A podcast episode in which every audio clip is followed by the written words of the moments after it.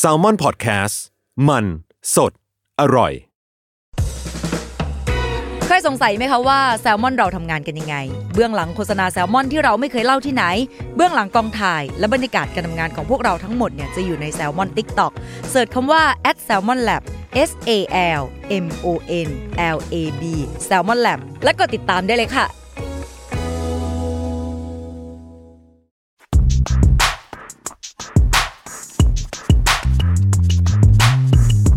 สนิกออนไซต์ รองเท้าผ้าใบเลเวอร์ ขอต้อนรับเข้าสู่ Sneaker On Site Podcast นะครับ ผมเอมนะครับ ผมจัสครับ กลับมาอีกครั้งวันนี้เราจะมาพูดเรื่องที่ จริงๆ แล้วเนี่ยครับอ่าเราคุยกับทางพี่โจทางแซมมอนไว้ว่า พอดแคสต์ของเราจะมี 1 ซีซั่น อ่า ก็จะมี 12 ตอน อืม ซึ่งตอนนี้ก็จะเป็นตอนที่ 12 พอดี อืม ผมก็เลยตั้งใจว่าตอนเนี้ยเราจะพูดถึง ช่วงชีวิตซีเนอรี่ของสนิเกอร์ที่อิ f ฟ u e n นเราในตอนเด็กๆ อ่า ขึ้นมานะครับ ก็เลยจะถือว่าอยากส่งท้ายด้วยด้วย EP นี้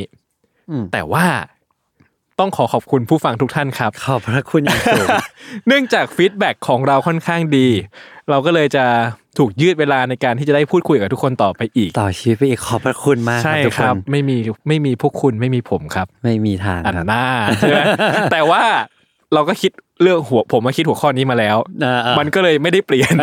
ก็เลยเป็นตอนนี้อยู่ อุตส่าห์บิวอารมณ์มาแล้ว เอ ที่อยอากจะ ใช่ พูด ใช่ครับ ขอบ ซึ่ คุ ง ณ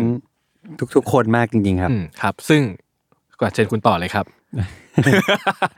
เสียมีความซึ้งอยู่ในน้ำเสี ยง คือเรื่องนี้เนี่ย หลักๆเลยเราอยากให้ จริงๆเราคุยกันว่า ช่วงสนิเกอร์ที่มันบูมเนี่ย ในเมืองไทยที่เห็นภาพกันได้ชัดเนี่ยคือยุคประมาณ 2010 หน่อยๆอะจนถึงปัจจุบันนะ2020ละ 2010 ที่บูมขึ้นมาคุณว่า คุณจำได้ว่าอันไหน โอ้2010 คือปีไหนวะ ไม่ไม่ไม่เหมือนในเซต 2010 ของเราเนี่ยในช่วงเจนเนี่ยที่ อ่า มันกระแสมันพุ่งขึ้นมา คุณว่าคือคู่ไหน คู่คู่ไหนที่จุดประกาย NMD ผมไม่ใช่ อะไร ซูเปอร์คัลเลอร์ ซูเปอร์คัลเลอร์ ใช่ อันนี้เป็น ว้าว ครั้งแรกที่ผมตกใจมาก ที่เชฟอาดิดาสมีคนยืนดูเยอะมาก อ่าใช่ ซูเปอร์คัลเลอร์คือคอลเลกชันซูเปอร์สตาร์ของฟาเรล ที่มีเฉดสีไล่กัน 50 สีหรืออะไรสักเออใช่ไหมห้าสิบสีใช่ไหมที่ไล่เฉดเยอะมาก แล้วมันขายดีมาก ใช่ จนผมตกใจว่าสิ่งที่เกิดขึ้นในประเทศไทย อันเนี้ยผมว่าเป็นตัวจุดประกาย อ่าซึ่งคุณรู้ไหมว่าซูเปอร์คัลเลอร์ทำให้เรารู้จักกัน โคตรอินไซต์ เออเราเราเราไม่พูดถึงอันนี้แล้วกันนะเดี๋ยว เออ เดี๋ยวไว้ที่หลัง ใช่ไว้ที่หลัง เดี๋ยวคนดู ไว้แบบไว้ คน ถ้าเกิดว่ามีแฟนคลับเยอะๆแล้วเขาอยากรู้เราค่อยเล่าให้ฟัง คนดูเนี่ยกำลังจะเปลี่ยนแล้ว ถึงตอนเนี้ยกี่นาทีแล้วห้าหกนาทีแล้วเนี่ย โอเค ก็หลักๆก็คือจุดนั้นว่าอ่ะในยุคที่มันดังแล้วอ่ะเนาะทุกคนเห็นภาพชัดเจนบอกว่าซูเปอร์บอกว่า NMD ทุกคนเข้าใจทุกคนนึกออกว่าเกิดอะไรขึ้น แล้วก็อายุ 90 ที่เขาชอบพูดกันเนี่ย มันก็ดูจะมีหลักฐานซัพพอร์ตชัดเจนเสิร์ชก็ได้อ่ะบอยแบนด์เกิร์ลกรุ๊ปอะไรไปเคาเจอร์นั้นไป แต่สิ่งที่มันหายไปเนี่ย แล้วมันค่อนข้างจะแบบ ตอนนั้นมันเกิดอะไรขึ้นวะคือยุค 2000 อืม ซึ่งผมเกิดปี 90 อืม ผมก็เห็นเขาโพสต์เรื่อง 90 กันนะ แต่ผมกลับรู้สึกว่า หรือเรามันเป็นเด็กยุค 2000 วะ มันควรจะเป็นอย่างนั้นไง เพราะว่าเรามีชีวิตวัยรุ่นช่วง ใช่ ซึ่ง เออ ไอช่วงชีวิตนั้นน่ะ คือช่วงที่จำได้ชัดมากเลย 2000 ใช่คือคือคนรุ่นแก่กว่าเรา 10 ปีอ่ะจะเป็นวัยรุ่นตอน 90 ยุคอัลเทอร์เนทีฟยุคอะไรก็ตาม อ่า ใช่ แต่เราอ่ะเป็นเด็กยุควัยรุ่นสองพันเราจะโตมากับอาซาเดเฮ ใช่ไหม ล่ะ พูดงี้ก็ใช่เลย ยังไม่เข้าเรื่องรองเท้าเลยขนาดพยายามจะเข้ารองเท้าเนาะเออ อ่าทีนี้ประเด็นก็คือ เราขอเป็นเมื่อกี้พูดใช้คำนี้ว่า ผู้เฒ่าผู้แก่ ใน ซึ่ง การ เอาตามจริงมันก็ไม่ใช่ผู้เฒ่าผู้แก่ เออมันก็ แต่ ไม่ใช่ แต่ มัน ว่ามันก็เป็นยุคสมัยที่ผมรู้สึกว่ามันมันเกิดขึ้นแล้วมันหายไป ใช่ ช่วง คื ห อ นึ่ง ถ้าถ้าผู้เขาผู้เฒ่าผู้แก่จริง ๆ ในวงการบ้านเราเนี่ยมีคนอื่นที่ไม่ใช่เรา ใช่ เออ ซึ่งซึ่งเขามีภูมิความรู้ เออ เต็มที่กว่านี้ เราเป็นแค่เด็กอ้อ ใช่เราขอเล่าบรรยากาศในยุคนั้นให้ทุกคนพอที่จะเห็นภาพตามไปด้วยกันว่า ก่อนที่มันจะเกิดเรื่องราว สิ่งเหล่านี้ขึ้นเนี่ย ๆอืม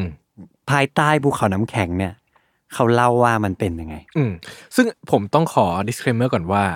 ส่วนมากมันเป็นความทรงจำของผมนะ อ่า ซึ่งมันอาจจะมีคลาดเคลื่อนบ้างหรือว่าไม่ได้ precise ทั้งหมด เพราะว่ามันก็ผ่านมานานมากแล้วอะแล้วมันไม่มีข้อมูลที่ track back กลับไปได้มากเท่าไหร่ อืม เนาะอ่าถ้าเริ่มก่อนแล้วกันคือผมรู้สึกว่า สิ่งที่ต้องพูดถึงก่อนคือคอมมูนิตี้สมัยก่อนอะมันยุคอินเทอร์เน็ตที่สองพันนี่มันก็เริ่มเป็นเน็ตไฮสปีดแล้วเนาะ อืม แต่ว่าผมว่าโซเชียลมีเดียหรืออะไรเงี้ยมันยังไม่ได้กำเนิดขึ้นมาอย่างจริงจังอะสิ่งที่เรามีเมื่อก่อนก็คือเว็บบอร์ด อืม ไว้คุยกันก็มียุคสนิเกอร์โซซ t y สนิเกอร์โซซตี้คืออะไรครับ คือเว็บบอร์ดหนึ่งที่แน่นอนมันจะไม่พูดเรื่องอะไรหรอก นอกจากสนิเกอร์ อืม เพราะมันชื่อสนิเกอร์โซซ t y เป็นเว็บรองเท้าเลย เว็บบอร์ด เว็บบอร์ดเรื่องรองเท้าใช่ ของคนไทย ใช่ ก็จะเราก็จะเข้าไปคุยกันข้างในนั้นอ่ะ ซึ่งมันก็จะมีกลุ่ม มีคอมมูนิตี้ หรือมีอีเวนต์เกิดขึ้นบ้าง ตอนเนี้ยผมก็ไม่ได้ทันแบบทันเข้าร่วมอะไรเขามาก ก็คืออาศัยอยู่ในนั้นตามดูบ้างเป็นครั้งคราวอะไรเงี้ย ก็ยังเด็กมากอะไรเงี้ย ก็ไม่ได้มีกำลังทรัพย์กำลังซื้อ หรือความสามารถที่จะเข้าร่วมในอีเวนต์อะไรต่างๆ ได้อะไรเงี้ยเนาะ ถ้าไปเสิร์ชเจอไหมเว็บเนี้ย ไม่เจอแล้ว หายไป ซึ่ง Data ทั้งหมดที่เคยอยู่ในนั้นก็หายไปหมด อันนี้คือความสิ่งหนึ่งที่ทำให้ช่วงเวลานั้นมันเป็นหลุมดำเหมือนกัน อ่าหลุมดำ เราแทร็ก ใช่ ไม่ได้อะไรเงี้ ใช่ ย ใช่ เอ่อถัดมาก็มีโซโฟสตรีทที่ทุนนี้ก็ยังอยู่เนาะแต่ว่า อ่าอ่า ฟังก์ชันเว็บบอร์ดของโซโฟสตรีทผมคิดว่าไม่ค่อยมีคนเข้าไปใช้งานแล้ว เพราะว่าการบริโภคโซเชียลของเราเปลี่ยนไป อ่า เนอะ ใช่ใช่ใช่คือด้วยความที่โซฟ s สตรีทเนี่ยมีอายุจนถึงตรงนี้ได้นะ อืม เขาก็ develop ไปตามนั้น ใช่ใช่ เขาก็เปลี่ยน ตามยุค ที่ สมัย เออ ใช่ อีกคอมมูนิตี้หนึ่งที่ผมต้องพูด อันนี้ผมว่า ไม่ได้เกี่ยวโดยตรงกับรองเท้า แต่เชื่อมโยงกันคือสยามฮิปฮอปผมว่าเว็บเนี้ยแม่ง เป็นความสุดยอดของการที่ทำให้ฮิปฮอป c u l t u r e ในบ้านเราตอนนั้นน่ะ มันคงตัวแข็งแรง และฮิปฮอป c u l t u r e ในยุคสมัยนั้นเป็นส่วนหนึ่งของการทำให้สน e เกอร์ culture มันเริ่มเกิดขึ้นในยุคสมัยนั้นน่ะ ในบ้านเราเลยนะ อืมอืมอืม ซึ่งสายฮิปฮอปแน่นอนว่ามันก็พูดเรื่องฮิปฮอปอยู่แล้วรองเท้ามันก็เป็นฟังก์ชันหนึ่งของฮิปฮอปอะไรเงี้ยที่มันก็จะอยู่ในเว็บบอร์ดนั้นบ้างหลาย ๆ ครั้งอะไรเงี้ยนะครับ จริง ๆ ตอนเด็กๆ ผมก็ชอบฮิปฮอปเหมือนกัน อืม ตอนนั้นเรายังยังไม่รู้จักกันอยู่คนละโลก ใช่ ซึ่งผมมันไม่ได้เข้าสยามฮิปฮอปผมชอบฮิปฮอปนะ แต่ผมไม่ได้เข้าสยามฮิปฮอป อืม ผมก็จะเข้าอย่างเงี้ยสนิเกอร์โซซ t ตี้โซฟสตรีทแล้วก็มีเพื่อนเล่าให้ฟังว่า เอ้ย มึงชอบรองเท้าใช่ปะในสยามฮิปฮอปเขาก็พูดเรื่องรองเท้ากันนะอ้าวเหรอ ผมก็อ้อไม่รู้อะวงโคจรของผมมันเริ่มมาจากว่า ตอนเด็กๆเนี่ย ผมไม่มีอย่างอื่นเลยนอกจากเล่นบาส อืม เช้ากลางวันเย็นตอนพักเล่นบาสตลอดเวลา ดูการ์ตูนก็ดูแต่การ์ตูนบาสเล่นเกมก็เล่นเกมบาส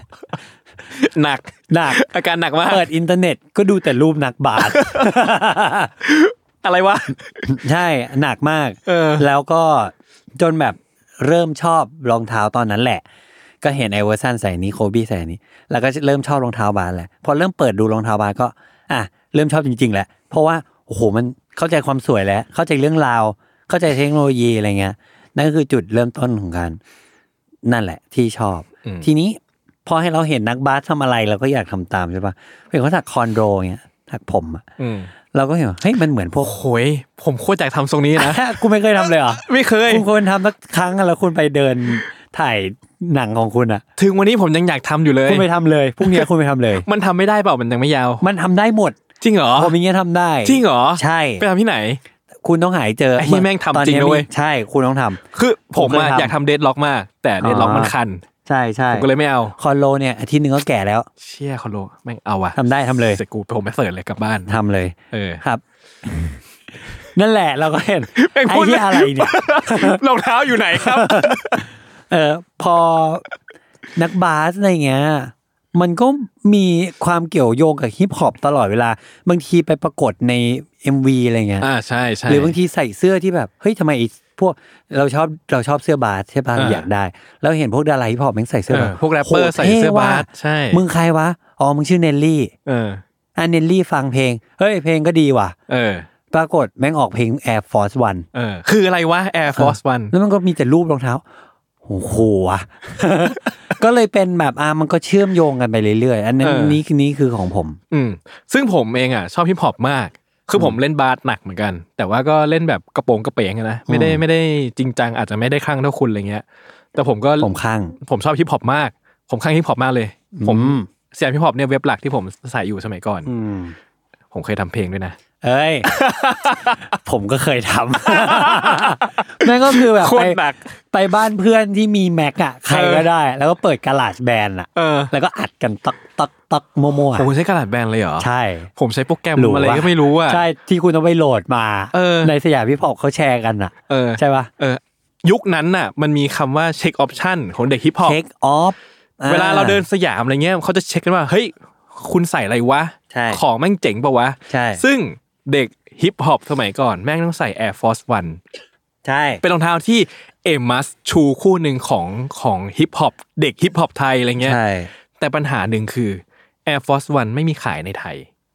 ตอนตอนนั้นั้น น ยังไม่มี ตอนนั้นมีหรือไม่มีก็ไม่รู้อะแต่ว่ารู้สึกว่านไม่ได้หาง่าย ผมเช็คแล้วไม่ อ่ะ มี หรอ ใช่คือผมเนี่ย ผมยังเป็นเด็กต่างจังหวัดอยู่ ผมอยากมีมากนะแบบว่าโหแม่งกูต้องเป็นเด็กฮิปฮอปที่เท่ได้เว้ย แล้วคุณไปทำไงไปเซ็นทรัน ผมก็เดินหาทุกที่อ่ะทุกตามแบบตามช็อปไนกี้อะไรเงี้ยไม่มี หมออ่า คือมันเป็นยุคที่หลังจากนั้นอีกสักสี่ปีห้าปีอะไรเงี้ยถึงมี อ่า ตอนนั้นยังไม่มี อืม ผมก็นี่แหละคือรองเท้าของปลอมคู่แรกที่ผมมี อ่า คือ Air Force One Mid อืม สีขาวล้วน อืม ซื้อมาแบบพันกว่าบาทหรืออะไรเงี้ย อืม ก็ก็ใส่โหยใส่ตลอดใส่ทุกวันใส่ทุกเวลาอะไรเงี้ย ตอนนั้นก็แบบมันก็ถือว่าเราไม่ได้แบบ เรายังไม่ได้จำแนกว่าเอ้ยของแท้ต้องอย่างงู้นอย่างนี้นะ อืม ของมันก็หายากมันหาไม่ได้อะ อืม ในเด็กมัธยมคนหนึ่งอะไรเงี้ย มีใส่เว้ยเท่ๆเว้ยอะไรเงี้ย อืม ก็เป็นจุดเริ่มต้นหนึ่งที่ทำให้ผมได้ได้ใกล้ชิดกับสนิเกอร์แบบนี้มากขึ้นนะ อืมอืม แล้วก็จำได้ว่าตอนใส่รองเท้าแบบเนี้ย หรือชอบรองเท้าแบบเนี้ย เพื่อนแซวเว้ย เออ เพื่อนแซวเพราะว่ามันเป็นรองเท้าบวมๆอ่ะ ใช่ มันคือเป็นรองเท้าที่คนไทยเมื่อก่อนเขาไม่ใส่กัน อืมอืม เขาจะใส่ Converse All Star กันอ่ะ ใช่ใช่เหมือนผมคือสถานการณ์เดียวกันเลย คือพอกว่าผมจะหา Air Force One คู่แรกได้เนี่ย มันก็เป็นแบบผมไปจตุจักรอะไปร้านใหญ่มันจะมีร้านหนึ่ง อ่า ซึ่งทุกวันนี้ผมก็ยังเชื่อว่าอันนั้นน่าจะเป็นของแท้ อืม มันไม่ได้หวือหวาแล้วก็สีขาวนั่นแหละ อืม แล้วก็ ตอนเรียนอะเนาะมันก็จะมีแบบงานโรงเรียน แล้วเราต้องทำตอนไหนทำวันเสาร์ไงอ่ามาให้แม่มาส่งที่โรงเรียน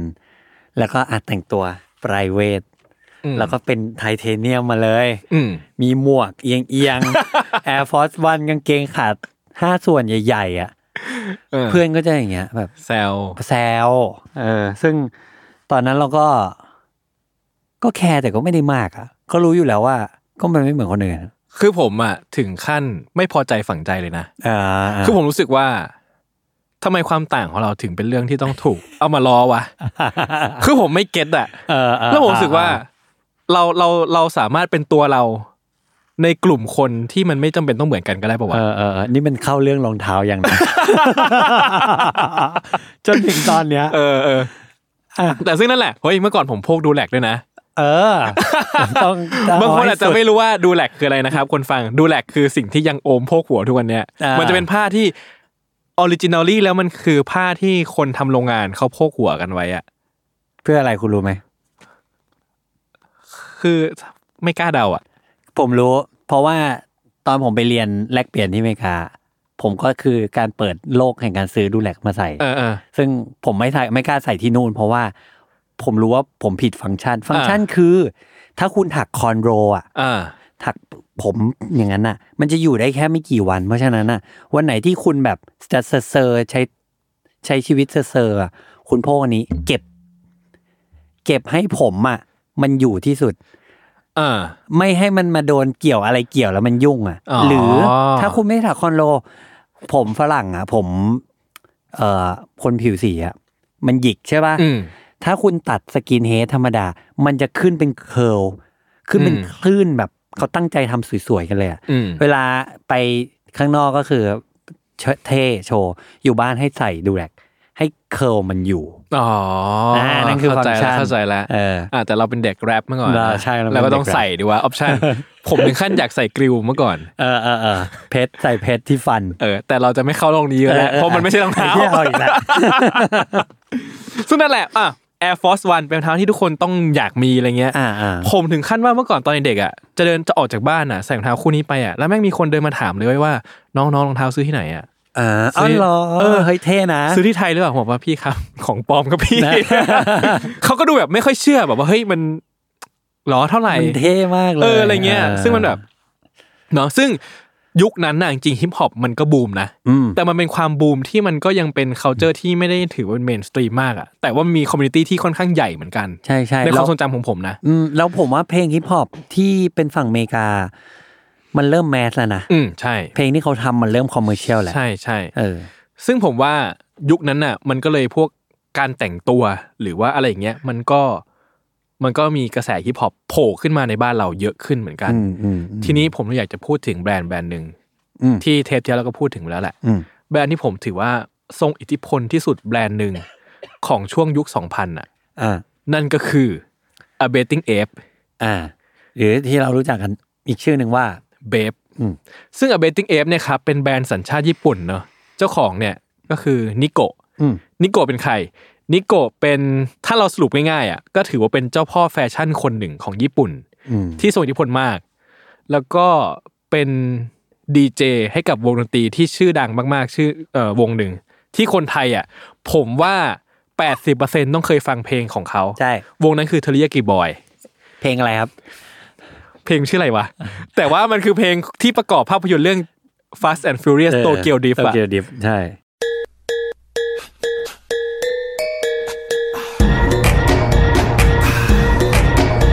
ใช่ซึ่งผมว่าก็ตอนนั้นน่ะ กระแสแบบคุณเรียกว่ารถซิ่ง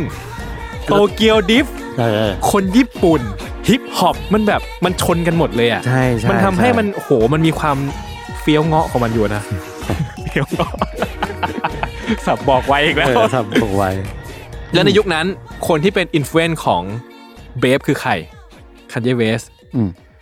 ฟาเรวิลเลียม อืม ซึ่งเมื่อกี้ที่ตอนต้นเราพูดถึงฟาเรวิลเลียมอะซูเปอร์คัลเลอร์ อืม ย้อนกลับไป 10 ปีก่อน 10 กว่าปีก่อน ก็คือเขานี่แหละที่เป็นคนสุดเท่ของฮิปฮอปของสตรีทเคาเจอร์อะไรเงี้ย อืมอืม ยุคนั้นผมจำได้เลยเขาแต่งตัวไง ใส่กางเกงห้าส่วน หลวมๆหน่อย อืม ใส่เสื้อโปโลสีสี อืม ๆแล้วใส่หมวกทักเกอร์ ใส่หมวกทักเกอร์ หมวกทักเกอร์คือหมวกตาข่าย เออเออ เออใช่ไหม แล้วก็ใส่รองเท้าแบบสีสดสดๆฉูดฉาดฉูดฉาดอะไรเงี้ย แล้วก็การแต่งกายของยุค 2000น่ะ สีมันจะแบบฉูดฉาดมาก ๆ มาก ๆ อะไรเงี้ยครับ ไอเบฟเนี่ยมันก็ดันมีไม้เด็ดอยู่อันหนึ่ง อืม ก็คือรองเท้าที่เรียกว่าเบฟสตาร์ อ่าเบบสตาร์ ที่เราก็พูดถึงไปแล้วเทปที่แล้วเนอะเป็นรองเท้าที่แม่งหน้าตาเหมือนกับ Air Force One เป๊ะเลย อ่า ผิดแค่ว่ามันเป็นดาวตรงโลโก้ อืม แล้วก็ตรง Air มันเขียนว่า F อ่า เอาอีกแล้ว คือเทปที่แล้วใครยังไม่ได้ฟังนะครับ มันจะมีรองเท้าคู่หนึ่งชื่ออาริ Mental Tense อืม ตรงที่แอร์มันเขียนว่าอาริ อืม คุณอาริที่เขาเป็นเจ้าของเนี่ยเขาบอกว่าแรงบันดาลใจทั้งหลายแหล่อะเพราะว่าเขาเห็นเบบ เหรอ ใช่ เขาก็เลยเอ้าทำไมมึงทำกูทำได้เว้ย ใช่ไหม แล้วสิ่งที่พิเศษของของเบฟตอนนั้นนะเบฟสตาร์ก็คือ ราคามันคู่เป็นหมื่นอะ อืม Air Force One จริงๆ 3,000 กว่าบาท แต่ว่าเบฟคู่เป็นหมื่น ใช่คือแบบ ตอนนั้นมันรู้สึกว่าแบบ โอ้โหเบบไม่งนี่แม่งคือแบบเหมือนใส่รองเท้าแบรนด์เซกา ใช่แล้วคือยุคสมัยนั้นนะครับเผื่อทุกคนนึกไม่ออก ไม่มีรองเท้าอะไรราคาเป็นหมื่นนะ ไม่มี เออไม่มีแบบ บ้า ไม่มีรองเท้าคือเวลาบอกว่ารองเท้าคู่เป็นหมื่นสมัยนั้นอ่ะ คือแม่งตกใจนะว่าใส่อะไรวะ ใช่ เพราะยุคนั้นยังไม่มีกระแสเป็นรองเท้าคู่เป็นหมื่นรองเท้าไฮไฮแบบยังไม่เกิดขึ้นแบบทุกวัน ใช่ นี้ หนังสือพิมพ์เอาไปลงได้อะเอา เออ ง่ายๆ ใช่มันตื่นเต้นมากแล้วบอกว่า สิ่งที่เบฟทำคืออะไรโหยวัสดุเป็นหนังแก้ว อันเนี้ย โอ้โห อันเนี้ยแบบอะไรวะ ใช่ มันอะไรวะ มันแบบมันโซแบบ มันลาวมาก มันดังมัน ใช่ ฉูดฉาดมาก แล้ อะ วสีมันจะสดสดๆตลอดเวลาเนี่ ใช่ ยยุคนั้นเครื่องแต่งกายเบฟสดทุกอัน อืม นะครับที่ดัง ๆ อีกมีอะไรมีชาร์คฮูดี้อ่ะที่เดี๋ยวนี้ก็ยังมีอยู่นะ ใช่ใช่ ฮูดดี้ที่ ใช่ เป็นแบบรูดซิปปิดหัวทั้งหมดปุ๊บเป็นฉลามอ่ะ เออ แล้วก็เป็นลายคาโมอะไรเงี้ย อืม ลายคาโมก็เบฟก็เป็นเจ้าของมานานมากแล้ อื ว ม อะไรเงี้ยเนาะ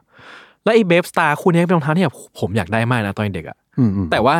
เราจะไปเข้าถึงมันจากไหนได้วะ ในเมื่อแอร์ฟอร์ยังไม่ได้เลย ใช่ เออ แล้วมันก็แบบถึงวันนี้ผมยังอยากได้อยู่เลยอ่ะ อืมอืม ซึ่งผมว่ามันสุดยอดมากๆแล้วเบฟมันก็กลายเป็นเจ้าใหญ่ที่ครองตลาดหรือดีมานของฮิปฮอปเคาเจอร์ในยุคนั้นไปเลยอ่ะ ใช่ ผมอยากให้แบบถ้าผมเทียบเปรียบเทียบภาพในยุคปัจจุบันนะครับ คือในยุคที่ดีไซเนอร์ชูดีไซเนอร์สนิเกอร์มันดังขึ้นมาได้เนี่ย เหตุผลใหญ่อันหนึ่งก็คือ คนที่เป็นดีไซเนอร์เนี่ย เขาก็อยากที่จะใส่อะไรที่มันไม่เหมือน หรือคนที่ไปแฟชั่นวีคอ่ะ อืม เขาอยากที่จะยูนิคอยู่แล้วแหละจากรองเท้าหนังมันเดเวล็อปมาเป็นสนิเกอร์เนี่ยทุกคนเอนดอสทุกคนโอเค แต่ว่าพอเป็นสนิเกอร์เนี่ย มันก็จะมีแต่แบรนด์ที่วนอยู่เดิมๆอ่ะ Adidas Nike Reebok Puma อย่างงี้ใช่ปะคนในแฟชั่นวีคเนี่ยเขาไม่อยากจะถูก define ด้วยสิ่งเนี่ย อืม เขาจึงต้องไปหาอะไรที่มันแบบยากกว่านั้นอีก มันทำให้เกิดกระแสรองเท้าดีไซเนอร์ชูอย่าง YSL อืม หรือว่า Dior อืม หรืออะไรพวกเนี้ย เป็นอีกหนึ่งสเต็ปที่เหมือนจะฉีกตัวเองออกมาจาก พวกสนิเกอร์สปอร์ตแวร์อะไรพวกเนี้ยทั่ว ๆ ไปที่หาซื้อได้ทั่วไป อืมฮึ เบฟเนี่ยก็คือสิ่งนั้นแหละ อืม ของยุคนั้น อืม เป็นเหมือนแบบอายุใส่สนิเกอร์ แต่นี่คือยูเป็นอีกเลเวลหนึ่งอะ อืม อืม ซึ่งผมว่ามันสุดยอดเลยนะ คือมันมันสักเซสในระดับที่เรานึกไม่ออกเลยอะว่า โห ใครจะซื้อรองเท้าเป็นหมื่นใส่วะในยุคสมัยนั้นอะสิ่งที่เบฟนอกจากจะโดมิเนตยุคสมัยนั้นแล้วอะนะ ผมว่าสิ่งที่เบฟทำอะน่าจะเรียกได้ว่า define strategy ในการทำ branding street culture ของโลกนี้ได้เลยอะ อืม อืม อยากรู้ไหม อยากรู้ ครับ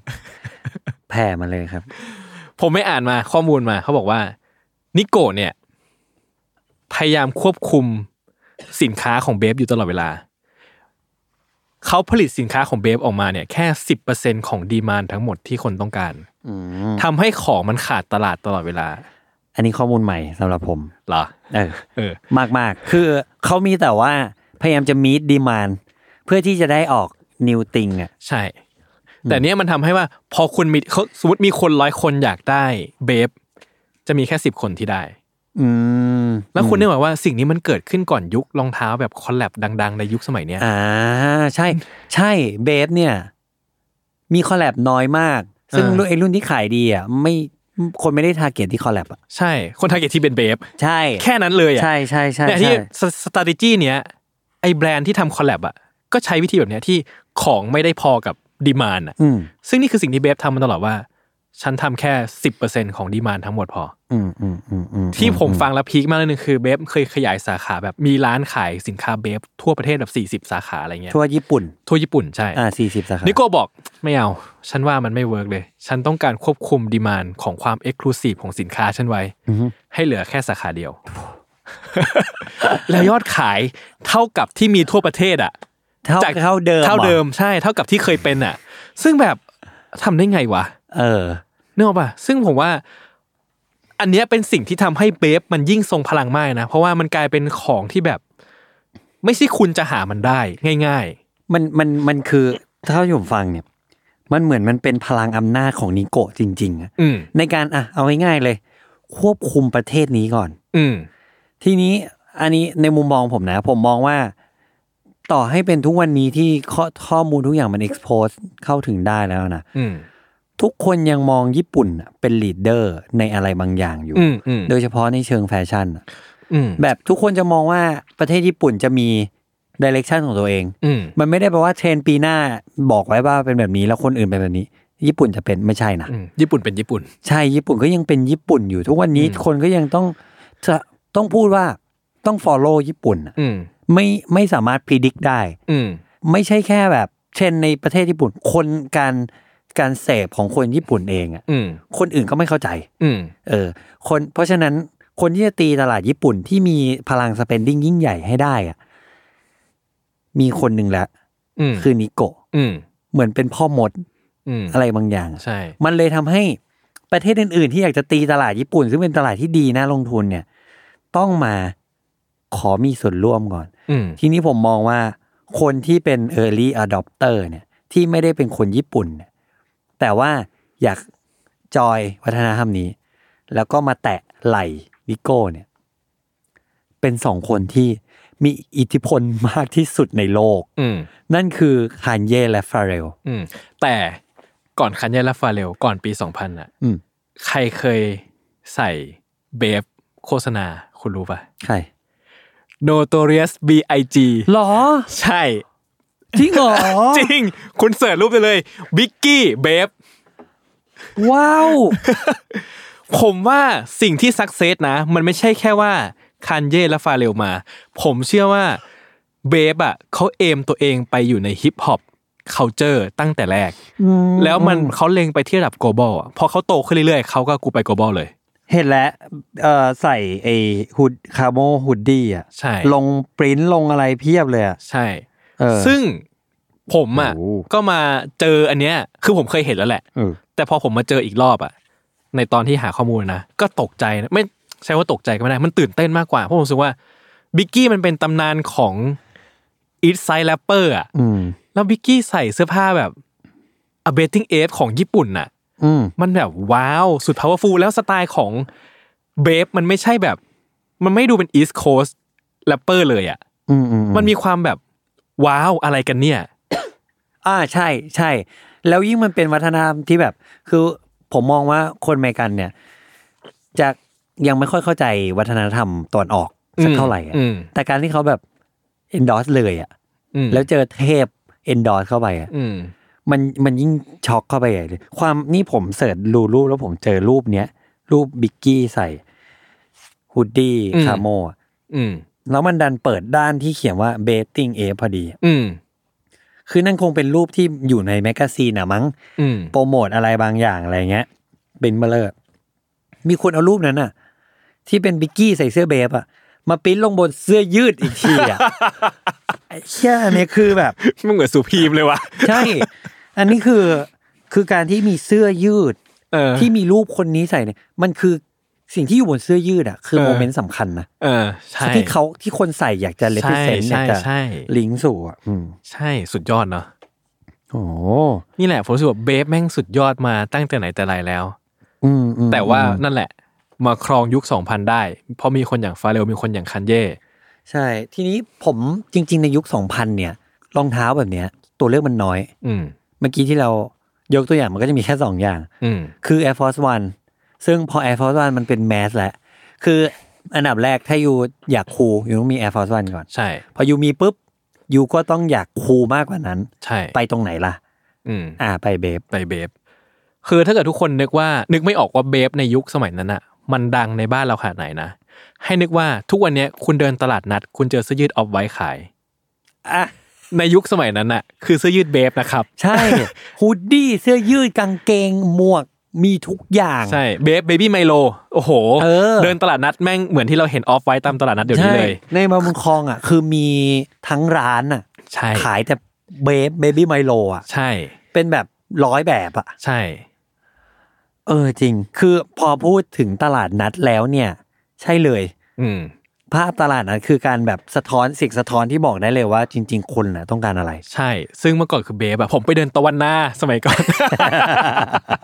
เดี๋ยวนี้ตะวันนายังอยู่ปะไม่รู้เลยนะ ไม่รู้ ตะวันนาสมัยก่อนอะก็ไปยืนดูก็แบบเสื้อเบฟขายว่ะร้อยเก้าเก้า อืม ยุคเสื้อร้อยเก้าเก้าครับ เออเออเอ เอ อ อ เออ ใช่ไหมตอนราคาได้เหลือร้อยเก้าสิบอะไรเงี้ยยุคนั้น ใช่ น่ะนะเป็นเบฟอะไรเงี้ย ก็ผมว่ามันเป็นมันดีฟายุคสมัยได้มากๆเลยอะ ใช่ ซึ่ง อืม สิ่งที่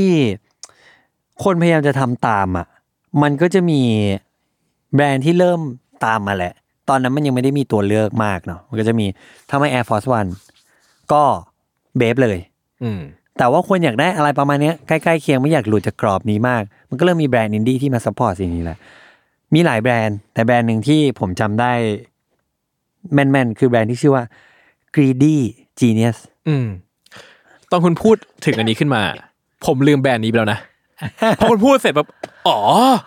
เออ อ๋ออะอ๋ออะตอน เออเออ ลืมไปแล้วเลยอ่ะ คือเหมือนเบฟเลยครับ คือเขาเอาทรง Air Force One มา อืม แล้วเขาก็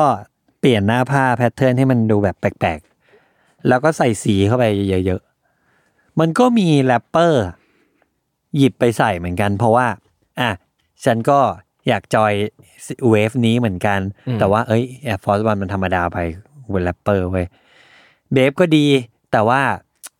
อยากขิงคนนั้นเหมือนกัน ใส่อย่างอื่นแล้วกัน อืม ซึ่งกรีดี้จีเนสก็ราคาพอๆกับเบฟ อืม ในช่วงนั้น อืม แต่ว่าความพยายามเนี้ย คือผมรู้สึกว่า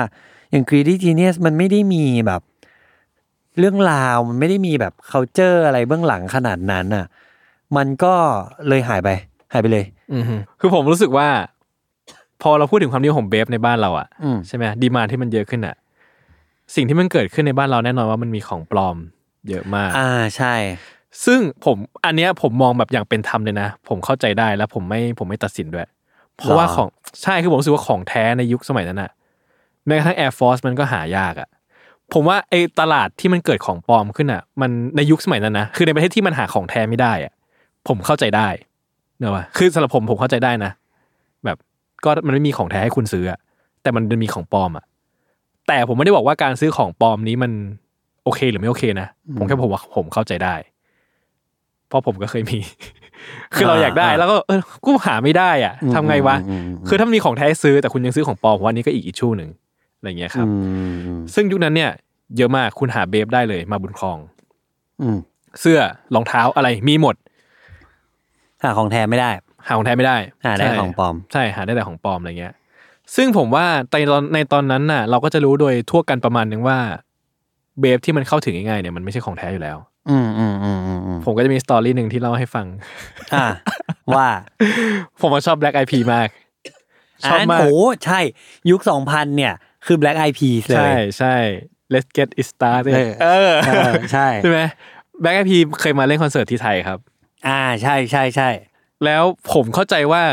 ตามสเต็ปแล้วอะศิลปินมันก็ต้องไปทัวร์นู่นแบบทัวร์เที่ยวตรงนั้นตรงนี้ อ่า ไปทัวร์แล้วก็ไปเที่ยว เอออื ม คิดว่าฝ่ายดูแลศิลปินเขาก็คงพาแบบ พวกนี้ไปช้อปปิ้งอะ อืม เขาก็พาไปช้อปปิ้งที่มาบุญครอง ผมจำได้ขึ้นใจว่าแม่งช่วงข่าวบันเทิงผมดูทีวีว่ะ ข่าวบันเทิง เออ สัมภาษณ์แบบวีวแอมกับไอ้ทาบูมั้ง อืม ทาบูก็พูดว่าโอ้ยเมืองไทยสนุกมากสุดยอดมากครับ ผมมาช้อปปิ้งรองเท้าที่เนี่ย ของถูกมากเลยสุดยอดมาก ซึ่งไอ้รองเท้าที่ว่าคือเบ ฟ แล้วผมก็ว่า โอ้ย มึงไม่รู้อะไรซะแล้ว คือเขารู้หรือเขาไม่รู้อ่ะ ผมว่าเขาไม่รู้ อ่า แค่ผมว่า mindset ของของยุคนั้นนะนะ ผมว่าต่างชาติแม่งจะเก็ตเรื่องของเฟกเท่าไหร่วะ แบบยี่สิบปีก่อนอะแบบประเทศมาประเทศหนึ่งแล้วเจอของขายแล้วไอ้เฮียนี่เฟกว่ะ อืมเขาอาจจะไม่ได้ aware มากก็ได้นะ ผมว่าสนิเกอร์ยุคนั้นมันไม่ได้บูมเหมือนสมัยเนี้ยที่มันต้องมาคอยคอนเซิร์นว่าลิจิตหรือเฟกอะแต่ยุคนั้นมันผมว่าคอนดิชันมันคนละแบบกัน แต่ อืม แต่นี่ผมไม่กล้าฟันธงแล้วกัน อืมอืม แต่ผมเชื่อว่าเขาไม่รู้เพราะว่าได้เขารู้เขาคงไม่ ไม่ไม่รู้สึก ทำ ดีใจขนาดนั้น เอ อะ อไม่ดีใจใช่ เออ ใช่ใช่ เขาไม่รู้สึกดีใจขนาดนั้นอ่ะ ก็คิดว่าเขาไม่รู้ ซึ่งผมว่ามันก็เป็นเป็นเรื่องเล่าที่ตลกดีอะแล้วผมจำขึ้นใจมากเพราะผมชอบวงนี้ไงแล้วแบบอยากบอกเขาจังเลยอ่ะ นะ อะไรอย่างเงี้ยเนาะซึ่งในยุคนั้นนะครับพอพูดถึงมัมคองแล้วอะมัมคองมันก็เป็นสปอตใหญ่ของฮิปฮอปเคาเจอร์ ถูกนะคือพูดพูดอย่างนี้ก็ถูกเลยเว้ยคืออ่ะ ใช่ จะอ่าฮิปฮอปอ่ะ มันต้องมีออปชัน ใช่ แล้วไปซื้อไหนอ่ะ มัมคอง ใช่ที่เดียวจบ ชั้นเจ็ด ชัดเจนใช่ เดินผ่านหนองเบื้องเลยหนองเบื้องไปก่อน เออ ใช่แล้วซึ่งแบบ ซึ่งพอผมพูดอย่างเงี้ย มันจะไม่ใช่แค่ คือเคาเจอร์ของยุคสมัยสองพันเนี่ย ผมรู้สึกว่ามันไม่ได้มีแค่ฮิปฮอปอย่างเดียวนะ มันมีซับเคาเจอร์อื่นด้วย อืมอืมอืมอืม ที่มันก็อยู่ด้วยกันใกล้เคียงกันเช่นสเก็ต อ่าสเก็ต เช่นอะไรพวกเนี้ยซึ่งเด็กลุกสเก็ตเด็กฮิปฮอปยุคก่อนโคตรจะเบลนกันเลยอะแล้วไอแหล่งของอะไรพวกเนี้ยก็อยู่แถวแถวๆมาบุญคลองเนี่ยแหละ อืมอืม กบสเก็ตช็อป อืม ที่ชื่อดังของโลกนี้ อืม ของประเทศนี้คือเป็นตำนานอะถ้าเกิดเราพูดถึงกับคนอายุเก่าๆอะ อืม กบสเก็ตช็อปอะไรเงี้ย อืม ใช่ไหมก็ขายของสเก็ตนู่นนี่นู่นนี่อะไรเงี้ย แล้วก็รองเท้าที่คนนิยมในยุคนั้นอะมันก็แน่นอนแหละ Air Force Babe อย่างที่เราพูดไป อืม แต่นอกเหนือจากลายพวกเนี้ย คือไอ้เทรนด์การแต่งตัวมันก็เบลอๆกันอะมันก็มีการเกิดขึ้นของการใส่รองเท้าสเก็ตขึ้นมา อ่าใช่เพราะว่า Air Force One คาแรคเตอร์หลักๆ เนี่ย มันต้องท้วมๆ ใหญ่ๆอะ ใช่ ซึ่งสเก็ตรองเท้าสเก็ตในยุคนั้นเนี่ย ก็เป็นเทรนด์ดันเป็นเทรนด์นั้นเหมือนกัน ใช่ เพราะว่ามันเป็นรองเท้าที่ต้องเน้นการแบบ การกระแทกอะเนอะสเก็ตยุคนั้นมันก็เน้นการกระแทกเลยก็จะเป็นรองเท้าบวมๆขึ้นมา ก็พวกแบรนด์ที่ผมนึกออกก็มีแน่นอนมี DC อ่าดีซี ใช่ไหมมี DC มี S เอสอ่า เออแล้วก็มีเอ็ดนี่ เอ็นนี่อ่า ใช่ซึ่งรองเท้าพวกเนี้ยก็มีขายตามมาบนคอเหมือนกัน อืมอ่าอ่า แล้วก็มันก็มันก็เป็นเทรนด์ที่คนใส่กันน่ะ อะไรอย่างเงี้ย ซึ่ง อันนี้คือความทรงจำของผมที่มีต่อรองเท้าพวกนี้เลยอะว่ายุคสมัยสองพันอะแม่งเรานึกถึงรองเท้าบวมๆนึกถึงรองเท้าแบบ เหล่านี้นึกถึงมาบุญครอง ม อะไรแบบเนี้ย คือผมว่ามัน make sense ที่ทำให้เราอ่ะ คนประเทศไทยคนไทยอ่ะจำได้ว่า Air Force One คืออะไร อืม รองเท้าดีซีคืออะไร รองเท้าบวมๆนะ อืม แต่จำไม่ได้ว่า ZX คืออะไร อืม ต่อให้มันบวมๆเหมือนกันน่ะ อืมอ่าใช่ใช่ หรือแบรนด์อื่นๆ ไปแล้ว 990 V ไหนหน้าตาเป็นยังไงนะ เออใช่ ไม่รู้ ช่ หรอก ช่ ต่อให้บวมเหมือนกัน เพราะว่า ZX มันเป็นเรื่องวิ่งอะ อืม 990ก็เป็นเรื่องวิ่ง แต่ว่าอันไหนที่ไทยเข้ามาได้สู่สเก็ต อ่า ฮิ ใช่ ปฮอปมันมันอยู่ของมันน่ะ ใช่ ได้ในยุคนั้นน่ะ เออจริงเนอะเพราะว่าทุกวันนี้ถามคนรู้จักดีซีไหมแน่นอนรู้จัก ใช่ ใช่ไหม เออ ถ้าเป็นเสื้อผ้ายุคนั้นต้องอะไรเอ็กโค ไอ้โค ทริบอล ฟูบุ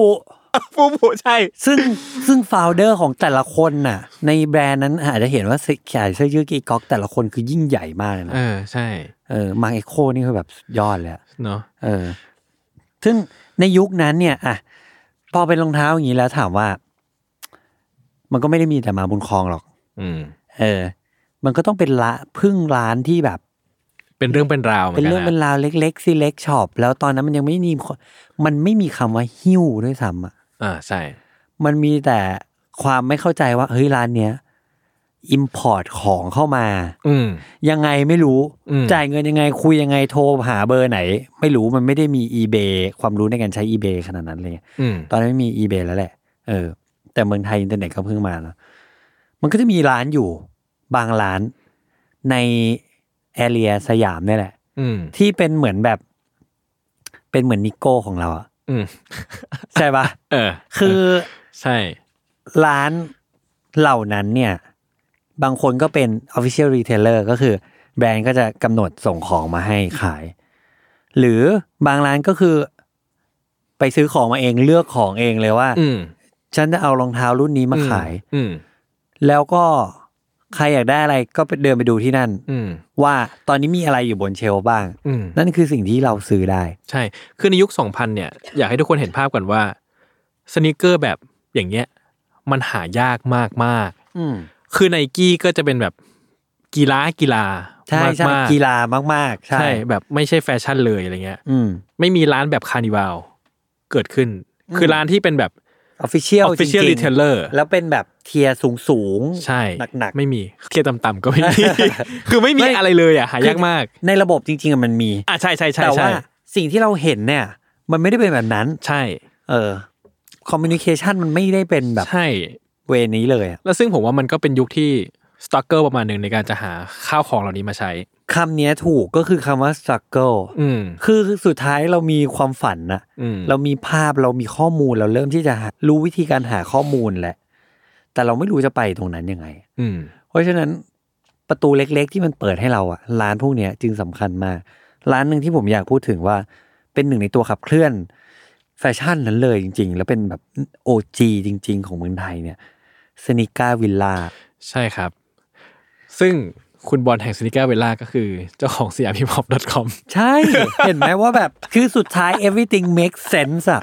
เออ ว่ามันแบบ คุณเข้าสยามพี่พอปอะคุณไม่ได้ เออ เข้าเพราะพี่บอล ใช่ หรือคุณเข้าร้านพี่บอลไม่ใช่เพราะคุณเป็นแฟนสยามพี่พอปอะ อ่าใช่ แต่สุดท้ายมัน make sense ว่ามันจุดมาจากไหนอะ อืม ไฟมันแบบลามออกมาจาก ใช่ ที่ใกล้ ๆ กันอะ ซึ่งพี่บอลเองเนี่ย ก็เป็นเด็กเล่นสเก็ตด้วยนะ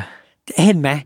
เออ คือผม เขาเจอมัน รู้ดะ ไหลกันอยู่แค่เนี้ย แต่พอคุณไล่ไล่มาอย่างเงี้ยแบบ ใช่ เชื่อใช่วะ เขาเจอมันไหลกันอยู่แค่ตรงนี้แหละ ผมว่าหมายว่าในยุคสมัยนั้นนะนะเขาเจอโซนเนี้ยมันอินฟลูเอนซ์กันไปมาอยู่ในโซนเนี้ยเท่านั้ ใช่ นเอง อย่างสนิก้าวิลล่าเนี่ยผมจำได้เลยว่าแบบ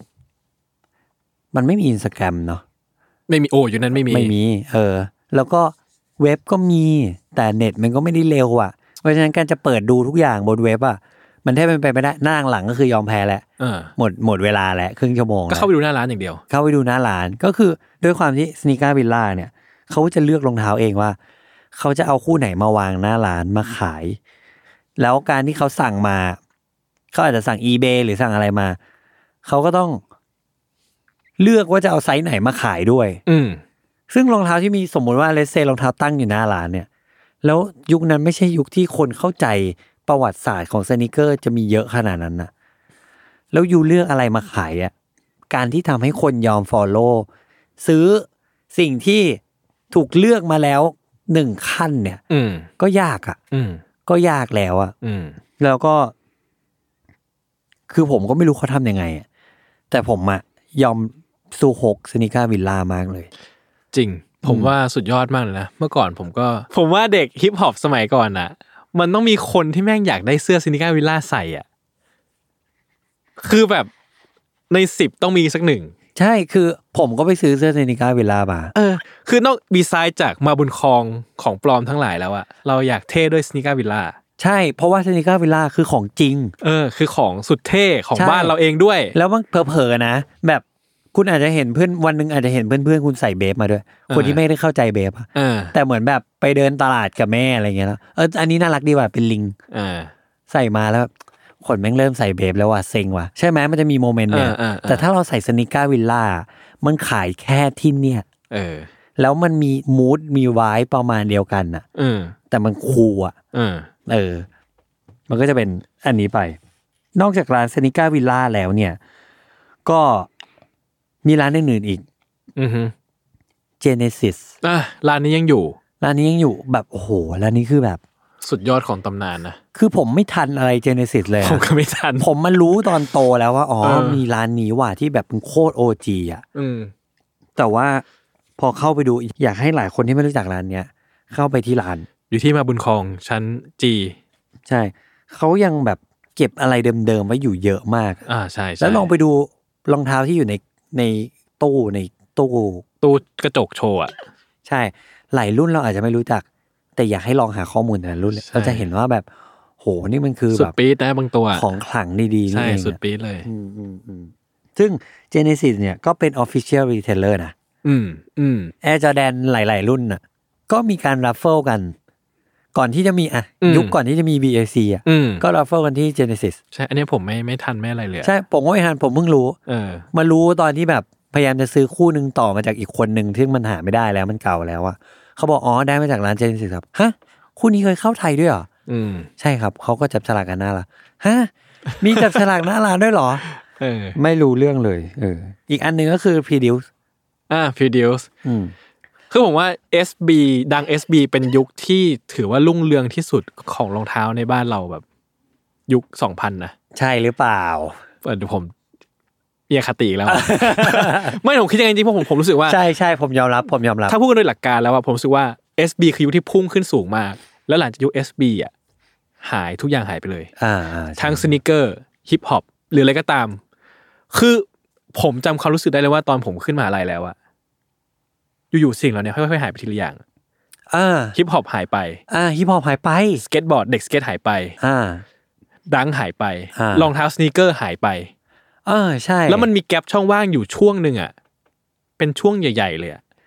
ก่อนที่ทุกอย่างมันจะกลับมาอีกครั้งเหมือนที่เราเห็นทุกวันเนี้ย ใช่ซึ่งไอ้แกลบนั้นเนี่ยผมขอผมไม่แน่ใจนะ มันเป็นแกลบที่เกิดเด็กแนว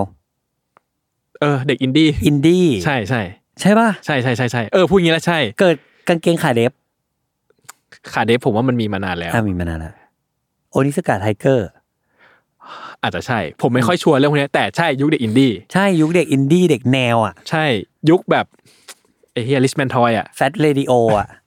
คือผมก็เปลี่ยนไปฟังเพลงอินดี้นะ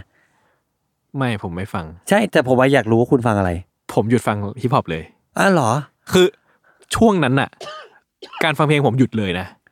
แล้วฟังอะไร ไม่ฟังอะไรเลย ฟังทำเงี้ยเหรอ ฟังอะไร ไม่คือผมไม่ฟังอะไรเลยช่วงนั้นอ่ะ คือผมประหลาดใจมากว่าผมอ่ะ คือพอฮิปฮอปมันหายไปช่วงนั้นอ่ะ ผมก็ไม่ได้ฟังอะไรเลยอ่ะ อืม แบบไม่ได้ฟังเลย แล้วผมก็แหว่งไปเลย หลังจากนั้นผมแหว่งเลย โอ้ สุดยอดปะ สุดยอดนะ เออ งงอ่ะ เออผมก็งงเนี่ยพอมันนั่งไล่อย่างเงี้ยผมก็งงว่ามันเกิดขึ้นได้ไงวะ เออ ซึ่งมันงงที่มันทำไมทุกอย่างมันหยุดไปเลยวะ ใช่ แต่ถ้าผมฟังอยู่ผมก็กลับไปฟังฮิปฮอปยุคสองพันนั่นแหละ ถ้า อ่า ฟังนะก็คือวนกลับไปฟัง แต่ก็ไม่ได้แบบเป็นสรณะที่ต้องฟังเรื่อยๆอะไรเงี้ย เออ ก็อยู่ในใจเสมอเอ อ นั่นแหละ ซึ่งผมรู้สึกว่าเนี่ย มันคือจุดที่สูสูงสุดแล้วมันก็หายไป อืม แล้วผมเห็นอีกทีก็ตอนซูเปอร์คัลเลอร์ ใช่ คือเรื่องนี้ก็เป็นเรื่องที่ผมก็ให้คำตอบไม่ได้เหมือนกันว่า เหมือนเราเล่าเรื่องผีเนาะ เราเป็นผีอันเตอร์เทนเคสครับ อันเตโตเคสครับผม ก็ไม่คือไม่รู้เหมือนกันว่า มันหายไปได้ยังไง มันกลับมายังไง พอที่จะนึกภาพได้ อ่าใช่ แต่มันหายไปได้ยังไงเนี่ยไม่รู้เหมือนกัน ใช่ แต่ผมก็คิดว่าการหายไปครั้งนั้น แล้วมันกลับมาอีกครั้งเนี่ย มันก็เหมือนเป็นการเปลี่ยนเจเนอเรชันเลยนะ ในแง่ที่ว่า